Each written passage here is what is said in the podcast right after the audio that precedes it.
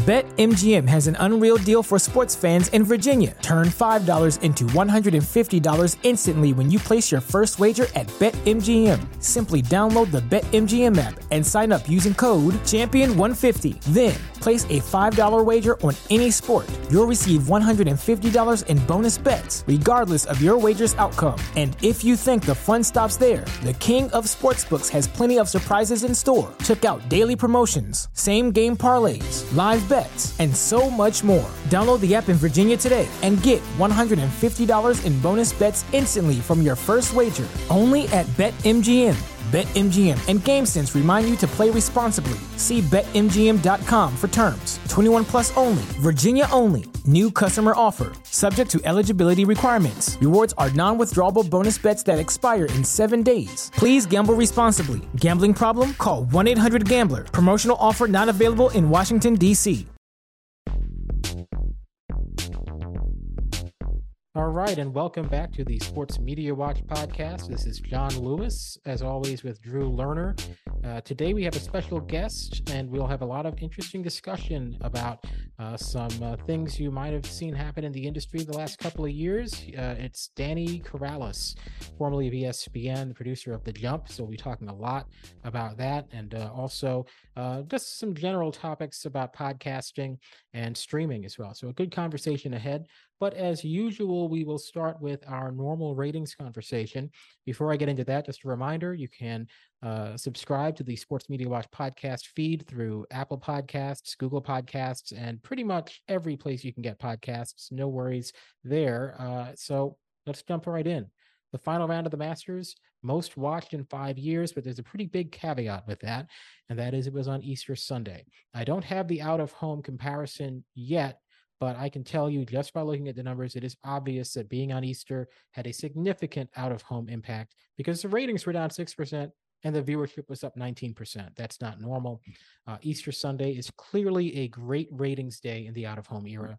The irony, of course, being that it used to be a terrible ratings day, the kind of day you'd get a little asterisk on the historical chart because it was on Easter with the Masters.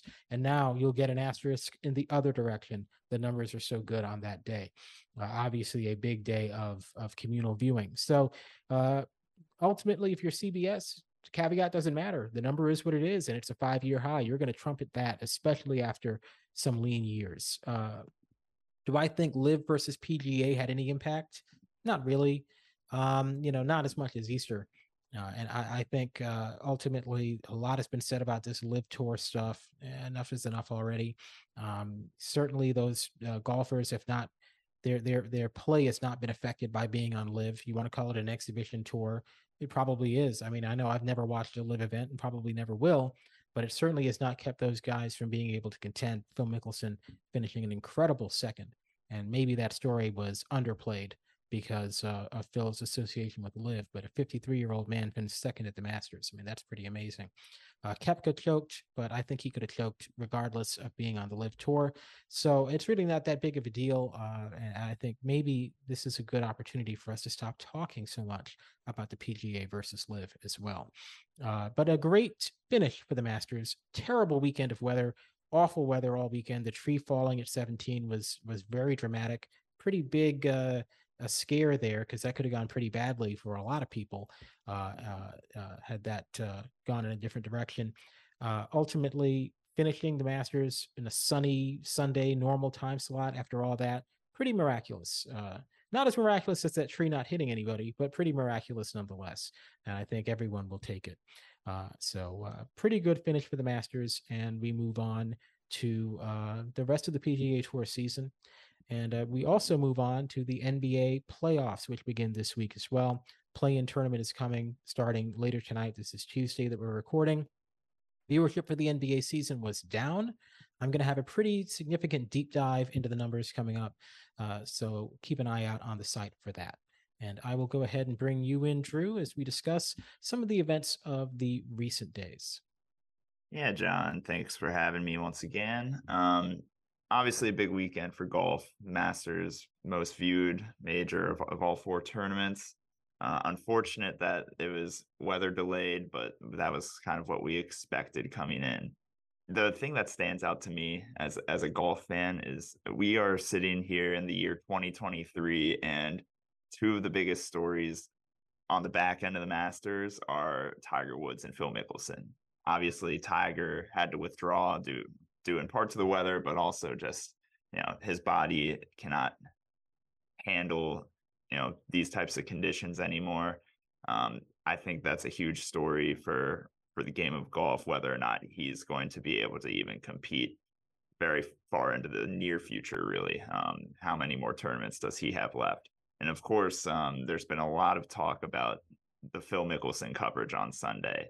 Uh, he goes and shoots a 65, one of four 65s that we saw in the tournament. Three of those coming on Thursday with Brooks Koepka, um, Viktor Hovland, and um, who is also tied for the lead. I'm, they are slipping my mind right now, but that was the day that had the calmest conditions. And then he comes on Sunday after you know a marathon of a third round and and shoots a 65 as a 53 year old. I mean, that's pretty incredible, and it really was not picked up by CBS until he was on you know the whole 12 13 right they they weren't giving him very much coverage and you know as the day went on and his name stayed at the top of the leaderboard second tied for second i thought it continued to look worse for cbs how they did not show many of his shots um, the the one thing i will say to you about about LIV jon is you know and this is probably not a novel idea but i think LIV, and if you look at the golf ratings of this season LIV has kind of raised the profile of golf as a sport. It it is more in the general interest at this point. Um, it's it's been put in the spotlight, and although it doesn't, it's not really borne out in LIV's viewership numbers. The PGA Tour has had great numbers this season. Um, we get another great number for the Masters. Of course, it comes with a million caveats, like the Easter Day caveat, but even still, you know, people are talking about golf more than they ever have. And uh, I, I think that's really notable for the sport because I think five years ago, people would have seen golf as a sport on the decline. And, and I don't think that's the case anymore. That's a very interesting point you bring up about LIV being the rising tide. I mean, it is not actually much of a draw, but just a discussion about it bringing more attention to the PGA. It's been a solid start to the year. Not not solid. It's been a strong start to the year for the PGA with some pretty significant gains throughout. Um, obviously, Masters ratings. I mean, that 5.5 household rating is one of the lowest ever for the event. So we don't want to go too far in, in, in terms of you know that's that's Easter Sunday. That's like last year with the NBA playoffs, most watched opening round, opening weekend game in 20 years. Yeah, that was Easter. Uh, but still, I mean, you know, you take what you can get in this era, and so I think for the Masters, it's uh, uh, great numbers, and for golf, there does seem to be some increased interest in a lot of things this year. Golf, women's basketball, you know, uh, not everyone is feeling that. Like I said, NBA uh, viewership down slightly this season. Uh, uh, let's see, uh, what was the other one? NASCAR. Every single week, NASCAR is down. So uh, it's not everyone, but there's been it's been a pretty good start to the year for for for a, a number of events.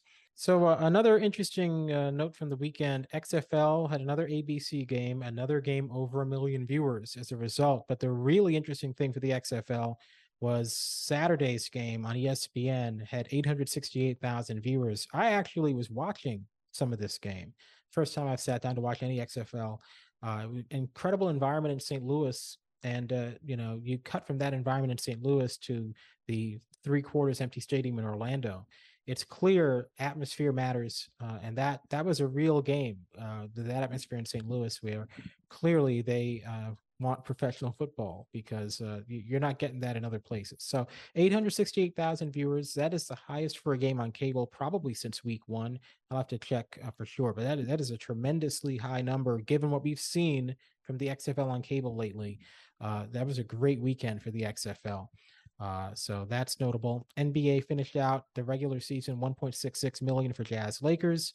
Uh, should note with both the XFL on Sunday and the NBA game on Sunday, that'll also benefit from Easter Sunday as well. So probably worth noting there. But uh, 1.66 million for the season finale, Jazz Lakers, not a bad number at all, uh, especially for a Saturday or Sunday afternoon game on on cable. Uh, and uh, the NHL, 1.4 million for Devils Bruins Saturday night on ABC. That is the second largest audience of the whole season, behind only the Winter Classic. So some good numbers all weekend. And NASCAR had 3.45 million for Bristol in the dirt. That actually doesn't seem like that great of a number to me. I'll have to take a look at the uh, my Excel spreadsheets here. Let me see. What do I have for Bristol last year uh, in the dirt? Last year was over 4 million. So even on a big viewing day like Easter, obviously last year was on Easter too, but not a lot of competition. No NBA games on opposite. Last year on Easter, you had the NBA playoffs on opposite, and NASCAR was still down. It's just a bad year for NASCAR so far. It's just, uh, you know, just like it used to be. NASCAR is kind of back on that downward trajectory, at least for now. We'll see how that goes. That pretty much sums up the ratings talk and we will go ahead and jump into our interview this week because it is a bit of a long one with Danny Corrales uh, and a lot of interesting discussion about uh, certainly about his time at ESPN. All right. So our guest this week is Danny Corrales, the head of podcast production at The Ringer and uh, someone you might be familiar with, producer Danny from The Jump, uh, the ESPN show that uh, is no longer on the air, and uh, also uh, spent some time at Fubo TV. So we're going to have an interesting conversation today about uh, podcasting, streaming, and maybe even a little bit about that ridiculous insanity that happened at ESPN a couple of years ago with The Jump. So Danny, th- thank you so much for joining us. We really appreciate it. I know it's early West Coast time for you, so 8 8 a.m. wake up call. Appreciate you making making the call today. No, it's my pleasure. And, and honestly, my, my wake up calls are 4 a.m. on the West Coast because, uh, uh, in addition to a wonderful opportunity with the Ringer that I, I was approached with uh, earlier this year, um, I was producing Run It Back for FanDuel TV um, since last fall. Um, I, I, joined right after the show kind of got like launched. Um, so I spend my early mornings uh, going into uh, FanDuel TV to produce Run It Back with my old friend Michelle Beadle and the and the gang there, and then uh, we just wrapped now, and um, I get ready for the Ringer portion of my day uh, after this. All right, and of course, Beadle. That's another bad ending at ESPN. So you you have you you're me. I hope it's. I don't know. I don't know. But why don't we go ahead and get started with your current role at The Ringer? So, head of podcast production, and uh, obviously, I'm doing a podcast right now. There's everybody has a podcast. Uh, what are your thoughts about uh, this medium, and what can be done to make it different? It feels almost as if the podcast medium has gotten, in my view anyway, a little bit stagnant now that everybody has one.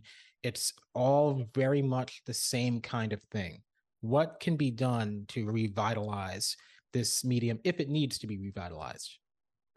It's a great question, and I, obviously, you know, with the volume of podcasts out there in, in, every space, whether it's you know sports or entertainment or whatever, you know, cooking, you know, um, I think part of the the idea is that like traditional media, right, news and information shows have become like less, I guess, important in our day-to-day life and and but we still kind of want that we still want information we still want to hear about topics that we enjoy we want to geek out on on succession. I've listened to like four different succession podcasts. Shout out to prestige tv um but you know it's like i think that as we look for content as like people who are interested in whether it's sports or news um i think the traditional routes have become like less like interesting in some respects, right? Like I, you know, I, it's funny because anytime I think about like how do we f-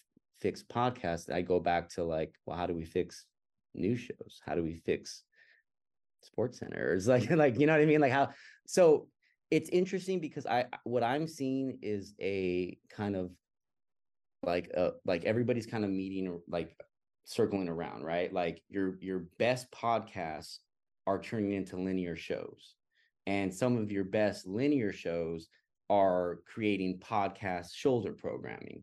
So the interesting thing to me is kind of like how do you even define a podcast right now, right? Is it just is it audio only? Is it a video podcast? Is it a podcast? Like there's always these like different things, but then ultimately I think about it as like everything's kind of just a show, right? And whether you have a podcast or a TV show or the jump or whatever, it's a show and you just have to entertain people. So ultimately my job and my goal is to make them more entertaining. Um, specifically at the Ringer, I would say one of like my tasks is to take the amazing audio podcast network that the Ringers built over the you know over the years and and interjecting more visual components into it you know making some of them that were audio only into video podcasts the ones that were video into maybe a little bit more um, which we can get to in, in our in our FanDuel deal. But I hope that was like a weird answer. I'm sorry, like I literally just rambled, but that's kind of where like my head's at is that ultimately the most entertaining shows will win. You know, uh, certainly a, a, good answer, a very interesting. Uh, once we get to a video component, are we just aren't we just talking about TV? Well, but once we do live podcast, isn't that radio? Yeah, you yeah. know what I mean? So it's interesting because I hear things like, oh my God, like we're going to do this a live podcast. I'm like, radio? Or like, or like my, in, in like in 2016, I had a really amazing opportunity at ESPN to uh, launch my own podcast because everybody has podcasts and it was called No Hablo Español. And, you know, the way I kind of created that was I, I noticed that there was some really great talent coming in, Hispanic talent, you know, people who maybe don't speak perfect English. Um, and one day Danny Trejo came in. Um, and they were like, "Oh yeah, Danny Trejo's here at LAPC, and who wants him, right?" And it's like SportsCenter's like, "Oh yeah, we want him. We'll do a little thing for the, you know, for the 1 a.m. Eastern Sports Center." And then Nacion ESPN, which was around the time, was like, "Oh, we want him. Um, you know, does he speak Spanish?"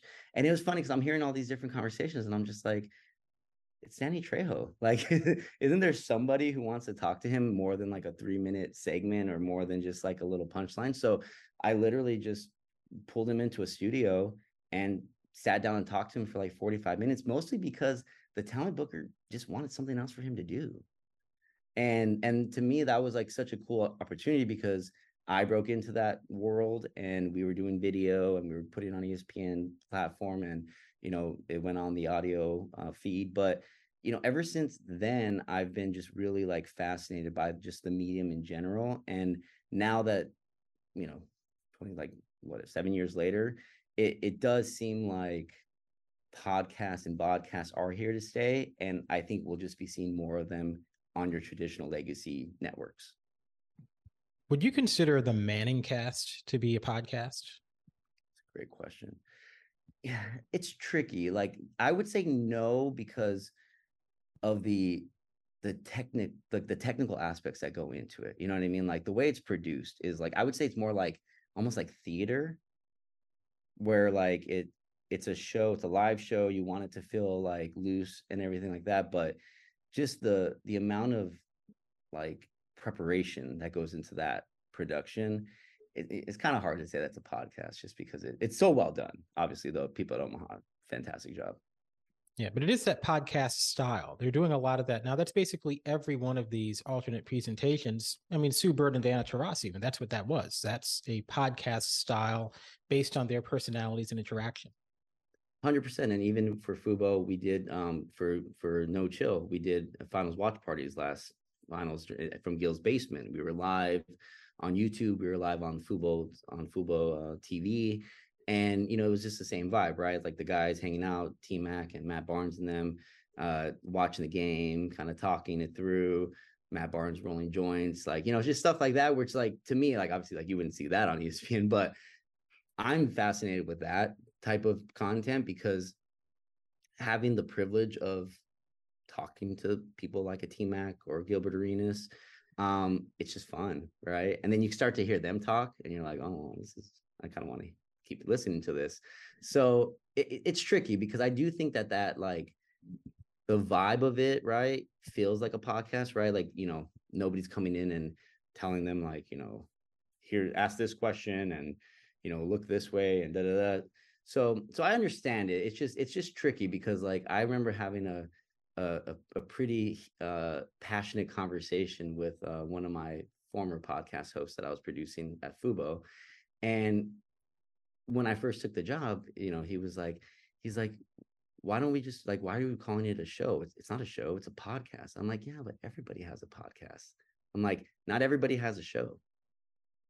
And that was kind of our beef because he was like, but podcast is like the new wave and da da da. And I'm like, I understand that, but it's just to me, it just doesn't carry that same weight as like, here's your show. You've talked a lot about, um, you know, how podcasts kind of really differ from the linear format that you started your production career in. Can you kind of explain to me, you know, what's different about producing a digital show on like a FanDuel TV platform versus a linear show on ESPN that airs in the same time slot every day, has you know one topic, that type of thing.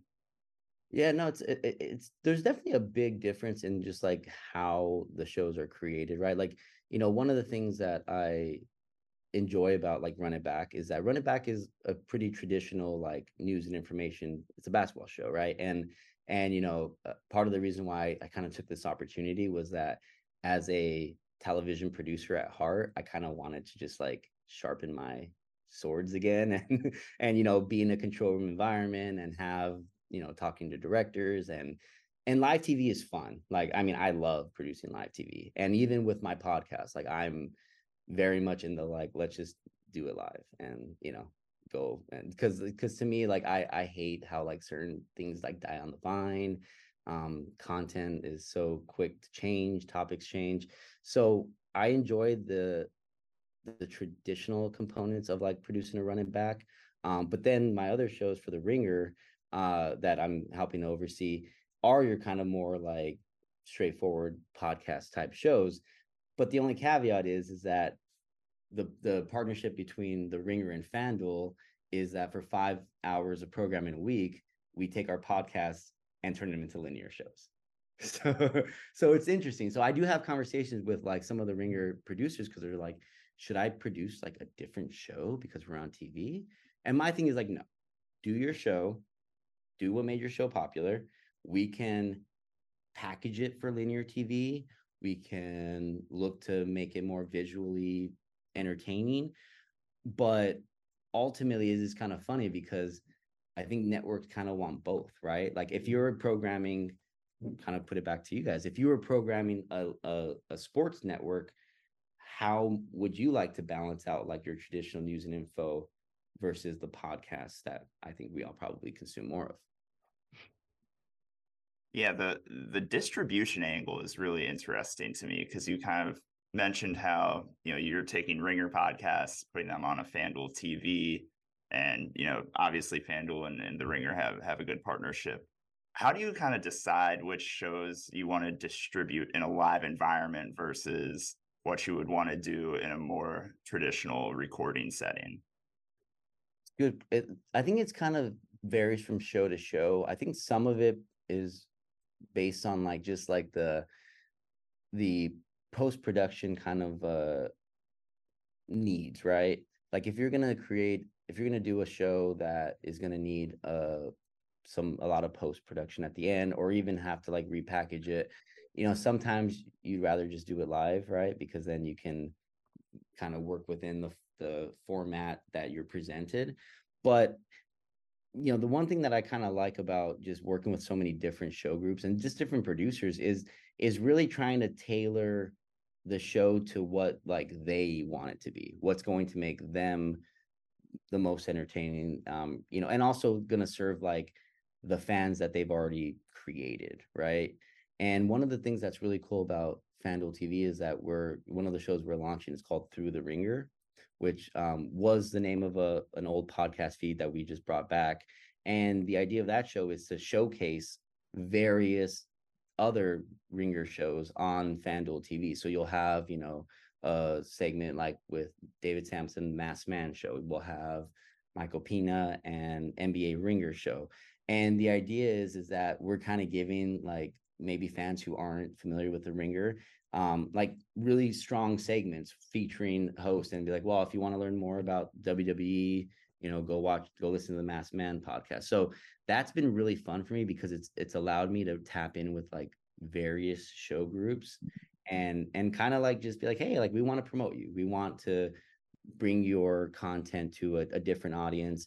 Um, we might you know you may have not had any visual or video component to it but we'll help you kind of stand up the video side of it. You know we're trying to figure out the best way to leverage the remote talent network that the ringer has while also taking advantage of an amazing production facility um, thanks to spotify in the arts district of downtown la so it's it's really kind of fun just being able to see what different shows may need what they want and and you know and, and just supporting them. I think that's kind of my biggest thing is that i i came in as like a ringer outsider. Obviously i had a lot of uh familiarity with bill and with grantland and i did a lot of work with them in the past but in my new role i'm kind of came into the ringer as like that as a ringer so i wanted to like just make sure that you know that i'm not changing whatever their paradigm is right for their respective shows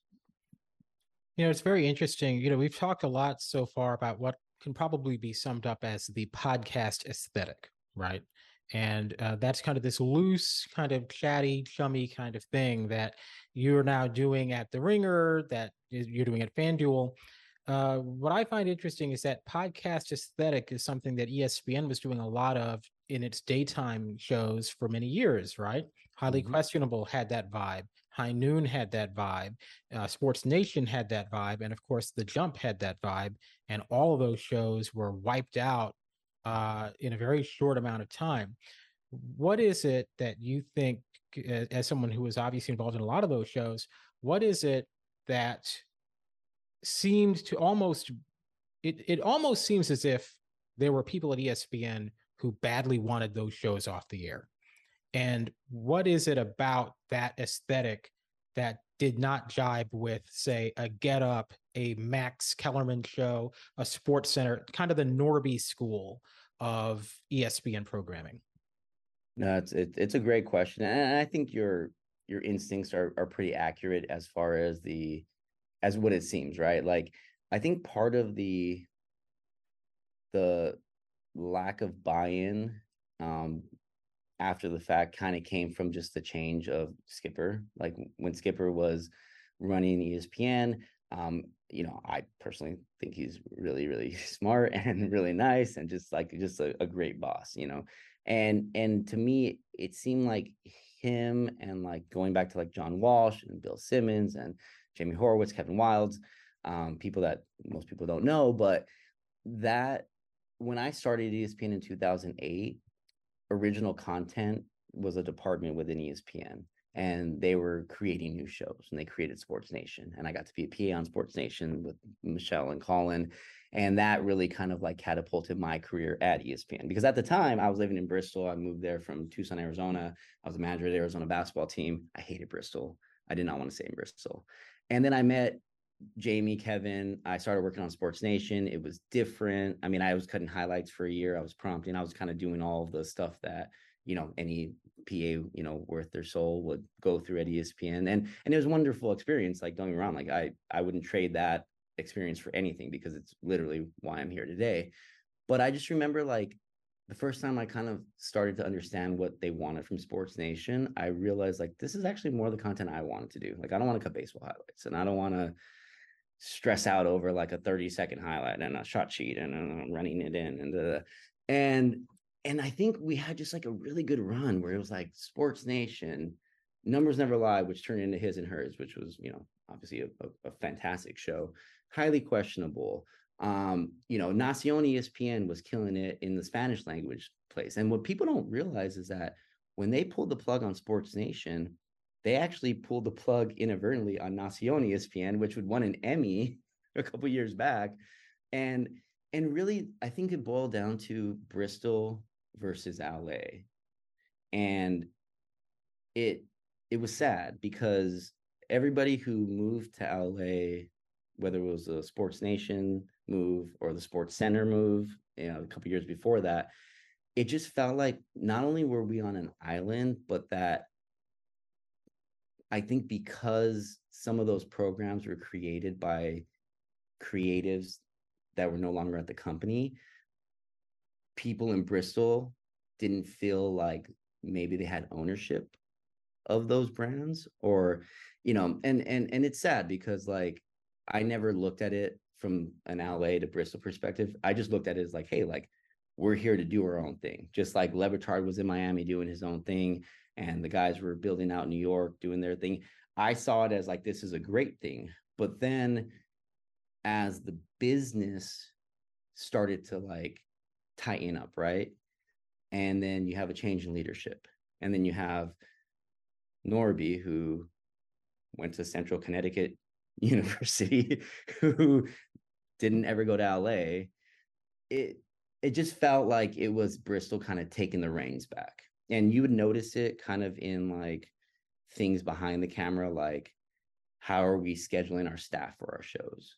How are we um, able to empower people on our staffs to like be promoted? And and also I think the biggest the biggest kind of issue for me was as somebody who was a producer in the original content department, I think I ended up as the last person in that department because everybody else was gone by the time I was going to leave. So it was it was like night and day. It was like 2013, 2014, it's like let's get new shows, let's launch shows, let's stand up new types of programming, let's talk about what can we do to make things different and unique.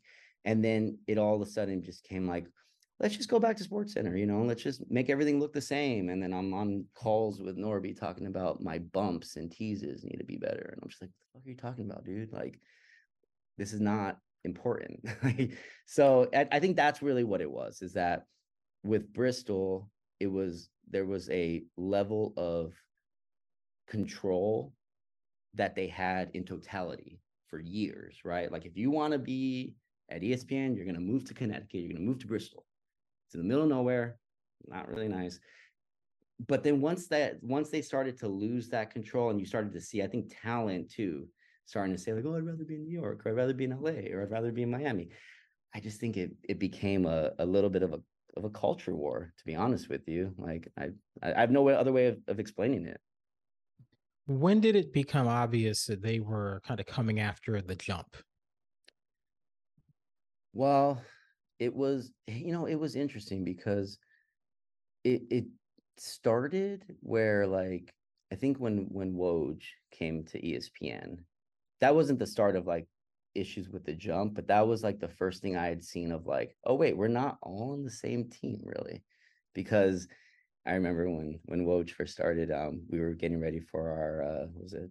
Free agency show, and the year before we did this like really awesome free agency show on ESPN two, and you know, and a lot of the the reason why the jump was successful is because we got to like be on E2 at first for 30 hours. We kind we kind of got to be the underdog, which was which was great because we got to be like, hey, look, like this isn't the hugest priority, but it's a big deal. We get to be the only um, daytime NBA show on ESPN, and you know, uh, have fun and you know and and Rachel was amazing um, person to work with and and I felt like we were kind of given just like a lot of leeway to like pick our topics pick our talent certain things right so then and and we had such a great like NBA collection of of of reporters and they still do like I'm not here to bash anybody at ESPN right now but it was just kind of a weird thing because it's like Mark Stein, Chris Haynes, you know, uh,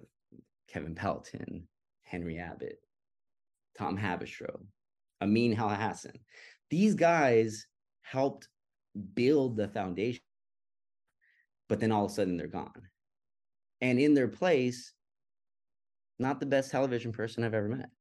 So so it created some weird kind of dynamics of like us trying to you know, trying to like make sure that our journalists, like uh, that our reporting was in line with what the network, you know, was reporting at the time.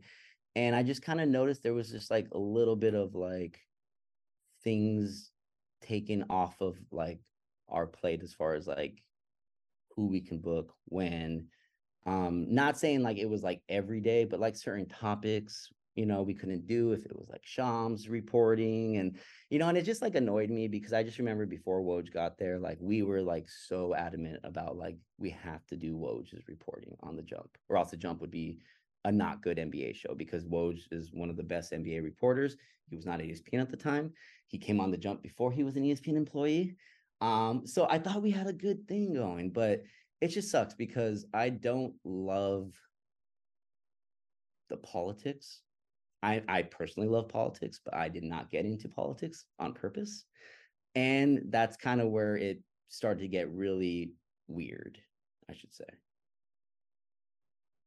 So this whole disaster begins when ESPN does two things. So they about three things. They force out Michelle Beadle, uh, and Beadle is, I would imagine, part of that LA crew that couldn't really be tamed by Bristol. They brought her to get up to tame her, didn't work out.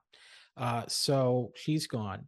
What went into them deciding to split it between Bristol and LA? Because Mich- Maria Taylor, she is from Bristol. She is from that Bristol school. Get Up, Mike Greenberg, the Norby School. Uh, Rachel Nichols is obviously the jump, the LA school. What went into ESPN deciding to split the NBA duties between those two rather than just choose one or the other?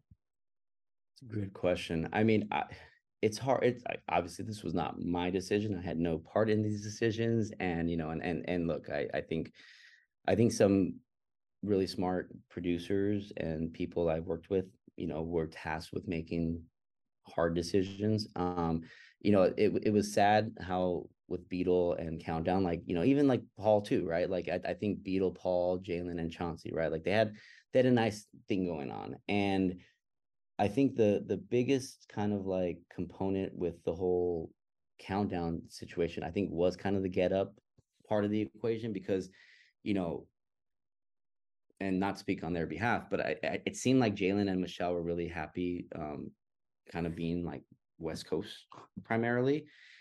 And same with Max Kellerman, who before he went to first take, like he was he was very happy in LA, you know, and him and Marcellus had a a wonderful LA drive time radio show that people today still miss, you know, and but it it, it I think it, part of it is like contr- maintaining some control East Coast, right? So if you if you just gave Rachel countdown or the jump countdown, which obviously would have been crazy because we're already doing a show every day for doing a show for five days a week. So like I don't think it would have made sense for for like even Rachel to have to do all the countdowns.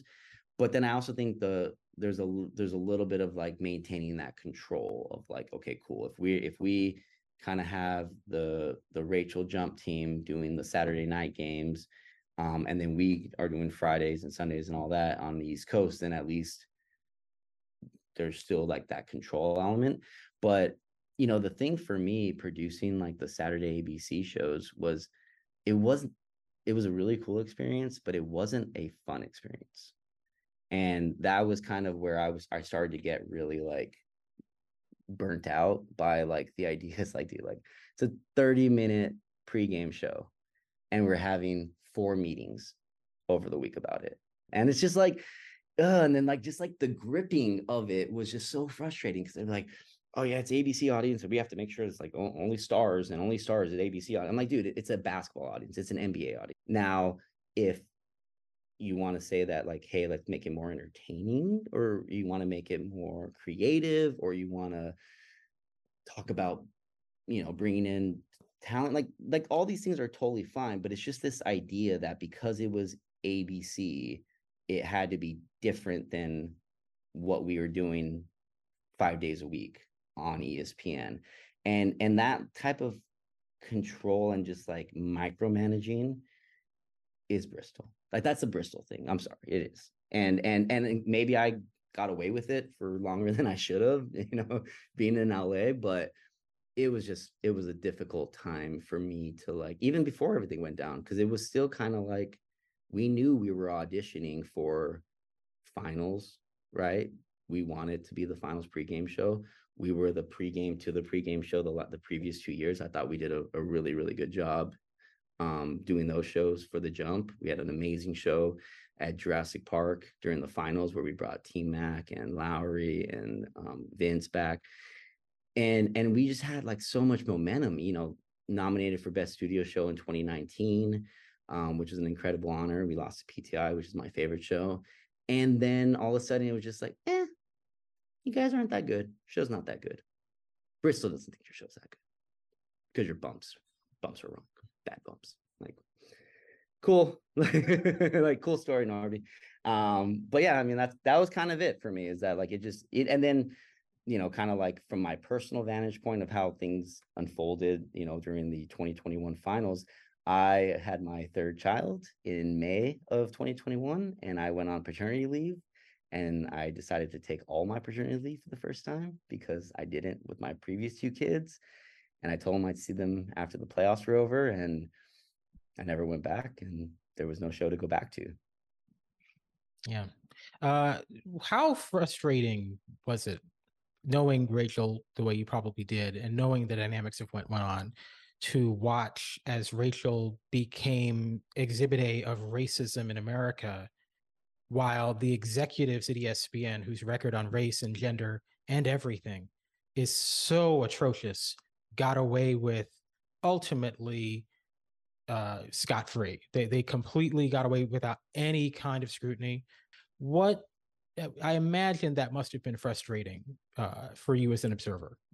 Yeah, no, it was it was it was incredibly frustrating, and and that's not to demean Maria's experience at all, or or anyone else. I had very good colleagues and friends who felt that Rachel had done done something wrong in in you know in her words choice of words i'm sure rachel would probably tell you she regrets choice of words as well and, and, and but as somebody who's worked with rachel for five years at the time who has fought alongside her to make sure that certain topics are included in the show um, we were the first show to talk about the george floyd murder while we were you know doing shows from our respective houses and i'm producing in a closet and and you know and it, it's just sad because i felt like we had a platform that you know really wanted to as the best that we could at espn you know lean into like equity fairness um in the way we talk about eh, sports and the way we talk about coaches being fired as the way we talk about players and you know labels right? Like i think we were all very i think uh cognizant of how sports media talks about certain like genders race like you know just just the way like the the old kind of like dichotomy of you know oh this you know this guy's a locker room cancer and da da da right? Like i think we always wanted to at least be a little bit more fair um, to the players, to what they were passionate about, and and it was sad because I, I think Rachel had done a good job on the jump of being an advocate, um, but it was just such a weird dynamic, especially the fact that like you know it was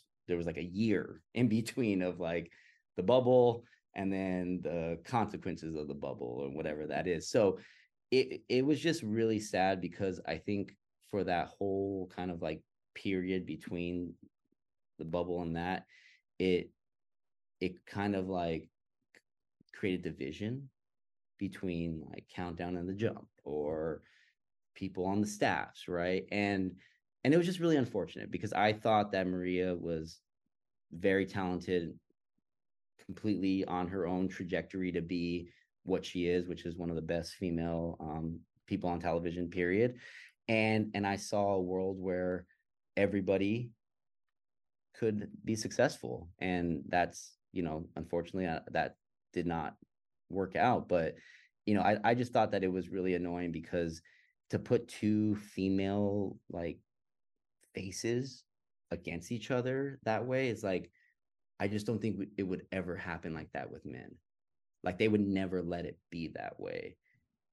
But for whatever reason, between Sage to Beadle to Rachel to Maria, mm-hmm. it's always some weird type of transition, which I never understood and I really hated because everybody just wants to go to work and enjoy their work. Everybody just wants to go to work and like we're doing sports television we're talking about the nba and like it doesn't need to be game of thrones like literally. And and I remember listening to the uh, Origins podcast on the creation of PTI, and Ryan Holmes, one of my heroes, and just hearing the way he talks about creating a show, creating a family, creating a lasting bond and relationship, whether people move on or whatever, right? To me, I always thought that LAPC could have been like an amazing place to work and an amazing place to create content. And it, for whatever reason, it's just, it never, we never fully capitalized on that. You know, you bring up an interesting point. There's so many differences between Rachel, Maria, Michelle Beadle, and Sage Steele, probably for people who you couldn't probably get all of them into, uh, you know, the same room. But I, I find it very interesting their experiences at ESPN are so similar. They've all been so treated poorly, treated horribly in a lot of cases. And I think the common place is, between all four of them is that they are women and that there are no men at ESPN that are getting treated the same way as these four women did just on the NBA show. And one of the things that was so badly reported with Rachel, almost uh, criminally bad reporting, was when she said, You're not going to take my thing away from me. And Rachel didn't finally clarify what the context of that was until recently, because obviously it's impossible to know the context of a secretly recorded phone conversation, right? You're not going to typically get the good context there. What she was saying was that Maria Taylor, who was primarily known for college football, was never going to be given college game day because that was Rece Davis's thing. So they took Rachel's thing, but they weren't going to take Rece Davis's thing because ESPN, you know, what, what was the joke from 30 Rock? The episode was called TGS Hates Women. Uh, you know that episode of 30 Rock? I don't know if I would say ESPN hates women, but there's a lot of evidence to that effect over the years. Uh, and I, I, just think that that's one of those things that maybe uh, maybe deserves a little bit of commentary in that New York Times article. No, I mean it's and it's fair too because because Rachel was speaking factually. Like um, it's like look, we had the and i say we because i was going to produce those shows. So there was a there was a vested interest obviously from rachel from myself from our staff from the jump staff. We were all really excited about that opportunity and we felt like we deserved it. And rachel felt like i mean she earned it. She was given it. Not and you know she was selected to be the person who was going to host the finals. And it just wasn't like it just wasn't fair how they try to paint it as like she's trying to keep Maria from something mm-hmm. that Maria was supposed to get as well. And and look, NFL draft, college game day, uh there's some really big priority sports that aren't the NBA. So if if it was about giving her a platform, giving her the, the biggest platform like is it the nba ratings don't say that. So so that's kind of where i think it was like a little of like okay well is this just like is just is this just like you're gonna go after rachel because she's like the most vulnerable in that job especially with the change of leadership too because you know connor shell as well like had left the company and and he was uh, just a huge advocate of the jump and of Los Angeles um, production facility and stuff. So I just think it was a it was a really weird dynamic, and also like it was also weird because you know when we moved to LA originally in 2011 or I'm sorry 2013, I remember asking like who's gonna come to LA in like a vice president level and nobody wanted to come. And I'm just like, look, somebody has to be here at a level where they can like really run this place and really have a seat at the table in Bristol and fight for the content we're producing out here. And I think what they thought is that just run it like a bureau, right? It's just a bureau. Let them go to LA, but all the power is still in New York and in Bristol, Connecticut and and i think that component is also like a big driving factor of like why a lot of the communication with talent wasn't great. Because there really there was no like boss there, right? There's nobody who can you know bridge whatever divisions there are. We, we're all human. Like people you know like maybe we get along well with one person maybe you don't but there was nobody there to unify especially from a talent perspective. And then i think part of it too is like if you're talent and you're thinking yourself like okay like who am i trying to impress? And i think that question changes a lot of you can see the changes in content. Who are we trying to impress? Are we trying to impress skipper trying to impress norby. Two different worlds yeah very interesting stuff uh, but uh, you have moved on from espn so why don't we move on from espn uh, and uh, uh, you spent some time at Fubo TV uh, the last couple of years. You spent you spent the last couple of years at Fubo TV, and you know Fubo is at an interesting spot it wants to be a big sports outlet, uh, a big sports streaming service, but it does not have the Turner networks, which means starting mm. from March all the way through June, you can't have Fubo and watch the NCAA tournament or the entirety of the NBA playoffs or the entirety of the uh, NHL playoffs. You're going to miss all of those Turner games. What when you were there at Fubo, what was the impact of that? Was there any urgency about, hey, we have to get these Turner networks, or is it more along the lines of we can live without it? The big thing, and this happened before I got to Fubo, was that they had Turner, and I think they took the Disney package. Oh, not like I don't know, if, I don't know if they picked it over, but for whatever reason, the Disney package they brought to Fubo and the Turner package went away and it was obviously something that's like a NBA fan. Like I, we didn't love it. I mean, it, it's it was, it wasn't something that we can control, like just in the Fubo Sports Network or just from a content creation standpoint. And you know, you would have to like work around it as much as you can. Um, but I think it ultimately boils down to the fact that you know it's very expensive. And the cool thing about Fubo, and the thing I miss about Fubo is that Fubo had um like this multi-viewer where I could put like ESPN in one window and Paw Patrol in another window. and like I just like lived off that because I have uh, four small children. And you know, and there's some really cool things that Fubo does technology wise. I mean, uh, I was a big fan of the platform, um, but you know, I I I I needed Turner myself, so you know so it, it is it's a hard component um I, in a perfect world i'm sure the amazing people at Fubo. I, I, really, really had a good time working with them. Pam Duckworth and David Pagan, who were my direct um, supervisors. Um, you know, just really smart, just really good people who are running Fubo who have built an amazing platform. And my hope is is that they can get Turner and then um it, it would i'm sure help everything else but but i just think it's it's difficult because fubo came in to the market as a sports specific app and even from the name fubo you know football football whatever it you could tell that it it was it created something a little different than i think maybe they had originally went into but i'm very you know like hopeful that you know fubo will continue to you know uh cr- supply like a great platform and that they get you know more subscribers and that they're very successful because I really do enjoy using their like interface but the turner thing is is really tough you know and and it's probably a good thing because like now that i got TN, cnn back like i'm kind of glad i didn't have cnn the last two years but but you know nba playoffs is is is uh is pretty important.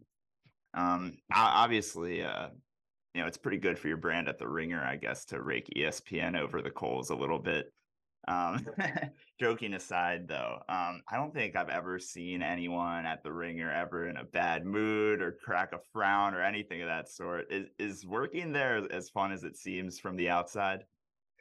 No, it, it's a lot of fun. I mean, I I remember being like the ESPN employee who kind of got to see like Grantland, like, oh, these guys are like having so much fun. And like, and and I had a I had a really good opportunity to work with Bill. Um, I I produced the Bad Boys um post show doc uh, so after they did the documentary and then we did a live studio show afterwards with Zeke and Doug Collins, Jalen, and, and Bill.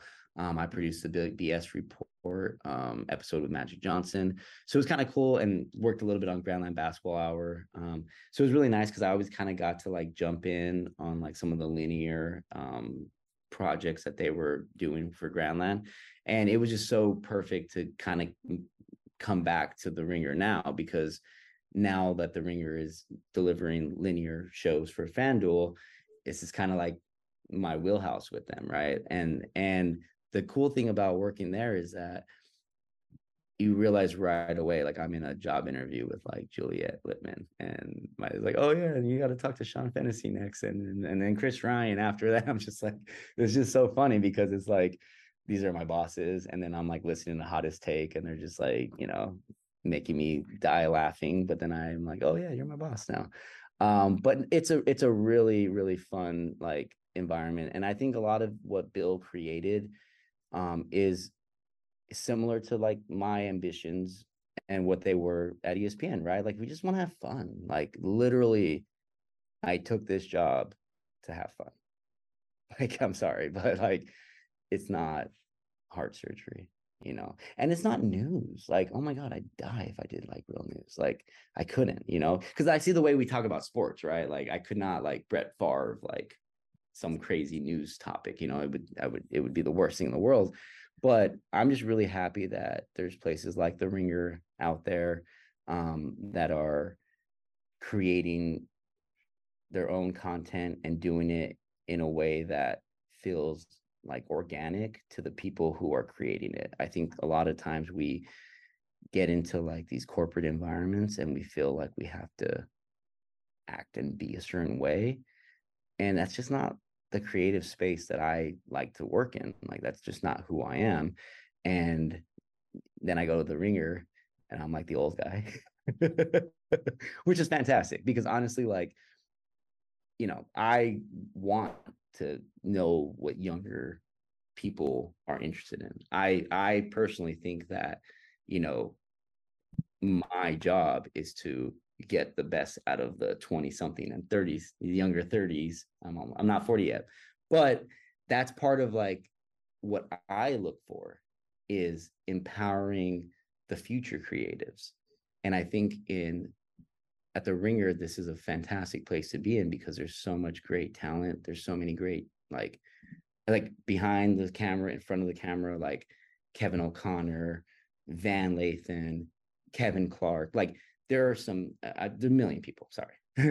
But i'm so excited because i see it as like a new almost like a new original content department like the one that i was at at espn 12 years ago it's interesting to bring it back full circle because of course simmons was the original i guess well olbermann was the original uh, uh, uh, pariah there but certainly simmons had his issues with management and uh, that worked out kind of well. You know, it's interesting. It's uh, time and time again, whether it's Olbermann or Simmons or uh, Beadle and Rachel Nichols and basically anybody who's worked at ESPN and not been a cog in the machine uh, has had a very difficult and uh, ugly ending there. It's it's uh, it says a lot. And, and and honestly, like I I even looked around as like when Le Batard left, and I mm-hmm. thought to myself like, why are all the people that I vibe with leaving. Like, yeah.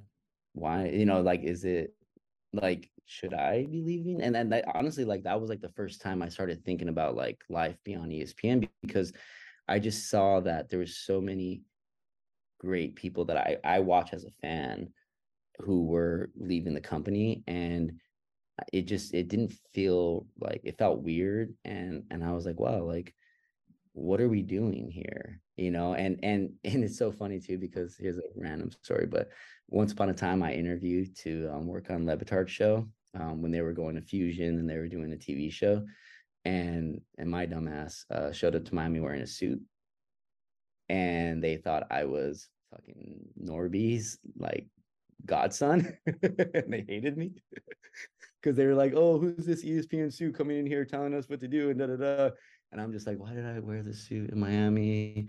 And I bombed the interview. and the reason why they said they didn't want me is because I was too ESPN. Mm, That's corporate.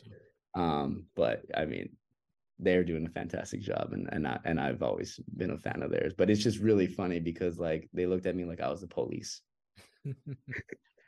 yeah.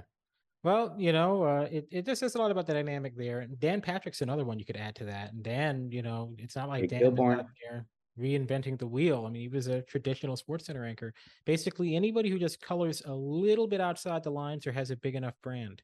You know what it is? And it, ESPN to me is like a college athletic program. And the way I say that is that if you go to ESPN like five years from now, different people, right? Mm-hmm. Different people at the cool table. Like there's a turnover of talent, which is fine because a lot of people are very successful. There's wonderful people at ESPN right now who are doing great work. But then every so often it kind of turns over, right? So to me, I think ESPN kind of likes that component of being like it's built like a college campus. It's a it's a mm-hmm. small town. They don't operate like a professional league would in the sense where like building stars, building brands, like you know, it's very much the name on the front of the jersey more important than the name on the back of the jersey the barrier to entry for being a sports star was through ESPN. And now that is no longer the case. Yeah. And I think that kind of like realization or lack of realization, I think is what's kind of created a little bit of like a animosity, I guess, between like ESPN and like new media, right? And where things are going. Because back in the day, like if if they showed your highlight in Sports Center, it's a big deal. Yep. Now, I mean, you know, like we watch highlights in real time. We we're on Twitter, we're on IG, we're on TikTok. So it's a it, it's it's tricky because things changed, you know, not overnight, but they changed so drastically that, you know, there's we're still figuring out or they're still figuring out what it means to be the worldwide leader in this age. Yeah. All right. Great talking with Danny Corrales and a lot of interesting stuff there. Uh, hope you all enjoyed it. No, it was a little bit on the long side, but uh, I thought it was good to, uh, you know, to have that conversation. And I, I, know uh, some really interesting insights about uh, the dynamics there at ESPN uh, that are so obvious, I think, to a lot of people who have followed ESPN over the years. any thoughts, Drew? Yeah, I thought you know kind of what you'd expect from uh, from a former ESPN employee that uh, you know kind of had more of the LA ties than the Bristol ties. Um, it is it is pretty apparent to to the people that follow this stuff that that that's kind of the culture there, and um, I, I, thought he did a really good job explaining the divide between between those um, those two locations, and I, I also thought his analogy for Bristol kind of being a college athletics department was really, really good. Yeah. Another uh, fun edition of the podcast. At least we had fun. I hope you had fun listening to it. We'll be back again next week, uh, and uh, we'll be talking NBA playoff ratings and more. Uh, but for now, don't forget to subscribe to uh, the SMW podcast feed anywhere you get your podcasts, Apple Podcasts being the most convenient. And we'll see you back here next week. Thank you.